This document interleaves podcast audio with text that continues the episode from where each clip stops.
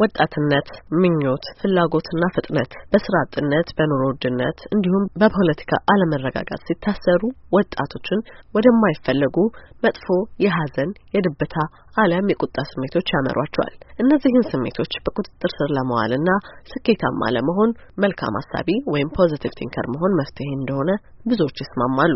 በዚህ ጉዳይ ላይ አተኩሮ የሚሰራው የቀና አሳቢዎች ወይም የ positive thinkers ማህበር ከተመሰረተ አራት ዓመታት ሊሞሉት የሳምንታት እድሜ ይቀረዋል። ይህ በየሁለት ሳምንቱ እሁድ ለሁለት ሰዓታት ያክል ወጣቶችን የሚያወያይ ቡድን የተመሰረተው ከአርባ ዓመት በላይ ኢትዮጵያ ውስጥ በመምህርነት ባገለገለው በህንዳዊው ራዥንድራ ሲንግ ነው። ራዥንድራ ማህበሩን ለመመስረት እንዴት እንደተነሳሳ እንዲህ ያስረዳል።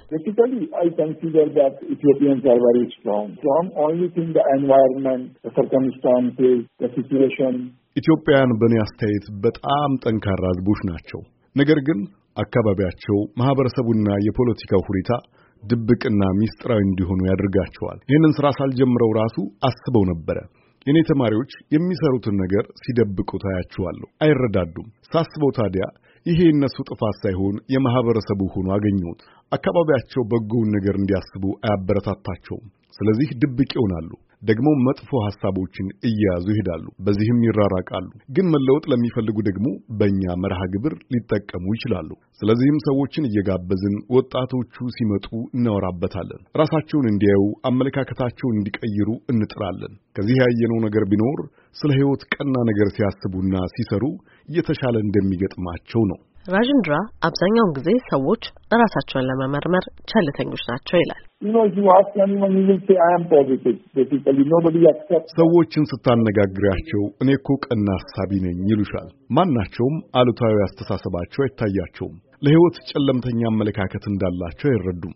ውስጣቸውን ለማየት ቸልተኞች ናቸው። አካባቢያቸውም አያበረታታቸውም። ቀና ሐሳቢ ለመሆንና ስኬታማ ለመሆን ተስፋ ለመቁረጥ ነው ዋናው። አንድ ጽሑፍ አዘጋጅቼ ነበረ። ያንን መነሻ አድርጌ ነው እንግዲህ ስልጠናዎችን ያዘጋጀሁት። ሌላው ነገር ደግሞ ሐሳብን ማካፈል ያስፈልጋል እና ሁሌም ነገሮችን በግልጽ መነጋገር ያስፈልጋል። አንዳንዴ ሰዎች ደካማ ጎናቸውን በግልጽ ማውራት ይቸግራቸዋል። እኔ ስለተሞክራቸውና ስላለፉበት መንገድ እንዲነግሩኝ በማድረግ እጀምራለሁ። ከዛ ደግሞ ራሳቸውን መግለጽ ይጀምራሉ። ምን ቢያደርጉ የተሻለ እንደሚሆን እናወራለን። ምክር መስጠት ሳይሆን መንገዱን መምራት ማነጽ አስፈላጊ ነው። የዚህ ፕሮግራም የቦርድ አባልና ተሳታፊ ዳግማዊ በድሉም ለመጀመሪያ ጊዜ ወደ ክለቡ ሲመጣ ጥርጣሬ እንደነበረው፣ በጊዜ ሂደት ግን ህይወቱን የሚቀይር ነገር እንዳገኘ ይናገራል። የተቀላቀልኩት የዛሬ ሶስት ዓመት አካባቢ ነው እና አዲስ አበባ ብዙ ክለቦች አሉ ክህሎትንና እውቀት ማዳበሪያ ክለቦች ግን የአስተሳሰብና አመለካከት ላይ የሚሰሩ ክለቦች አልነበሩም እና እንደ ድንገት ነው ራጅን የክለቡ ስብሰባ አግኝቸው positive thinkers እኮ የሚባል ክለብ አለ ለምን አትመጣም ብሎኝ ሄጄ ነው ለመጀመሪያ ጊዜ የተሳተፍኩት ማለት ነው። እና ተሳተፈው መጀመሪያ የለመድኩት ያው ክህሎትና እውቀት ላይ ያሉ ክለቦችን ስለሆነ የለመድኩት አስተሳሰብ ላይ ሰራ ክለብ እንዴት እንደሚሰራ ማየት ፈልጌ ነበር። የሆነ ያህል skeptical ነበርኩኝ። ሲሄድም የሄድኩበት ጊዜ በግል ህይወቴ መስቀለኛ መንገድ ላይ ሆኜ ነበር የሄድኩት።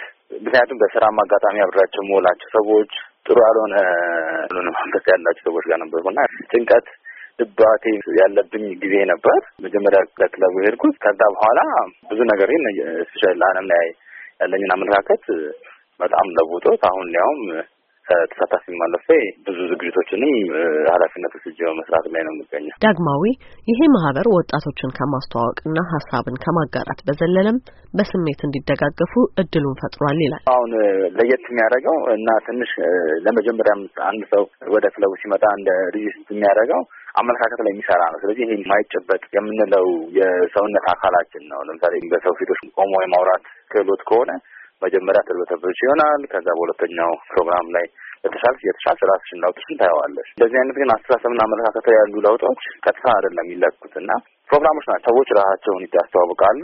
networking የምንለው session ማለት ነው። የመጡበትን ቦታ ከዛ የሚመልሷቸው መልሶች አሉ። የሚያሳለፉት ሳምንት ላይ የተሰማቸው ስሜቶች ላይ ጠየቁት ጥያቄዎች ምን አድርጊ ነበር ይህ በማድረግ ምን አይነት ስሜት ተሰማኝ፣ በአጽንኦት እንዲያስቡ ማለት ነው። ምንድን ነው በጊዜው ይሄ ፎክ በጣም የበዛበት እና even ከቤተሰብም ጨምሮ ደጋፊ ማግኘት የሚከብድበት ጊዜ ላይ ነው ያለ ነው እና ደጋፊ ማግኘት የምችልበት group አግኝቻለሁ ብዬ personally አምናለሁ። የዚህ ፕሮግራም መስራች ራዘንድራ ሲንግ ወጣቶች እርስ በራሳቸው የሚገናኙባቸው እንደነዚህ አይነት መድረኮች ሊፈጠሩላቸው ይገባል ሲል ያሳስባል። ለአሜሪካ ድምጽ ሬዲዮ ኤደን ገረመው፣ ዋሽንግተን ዲሲ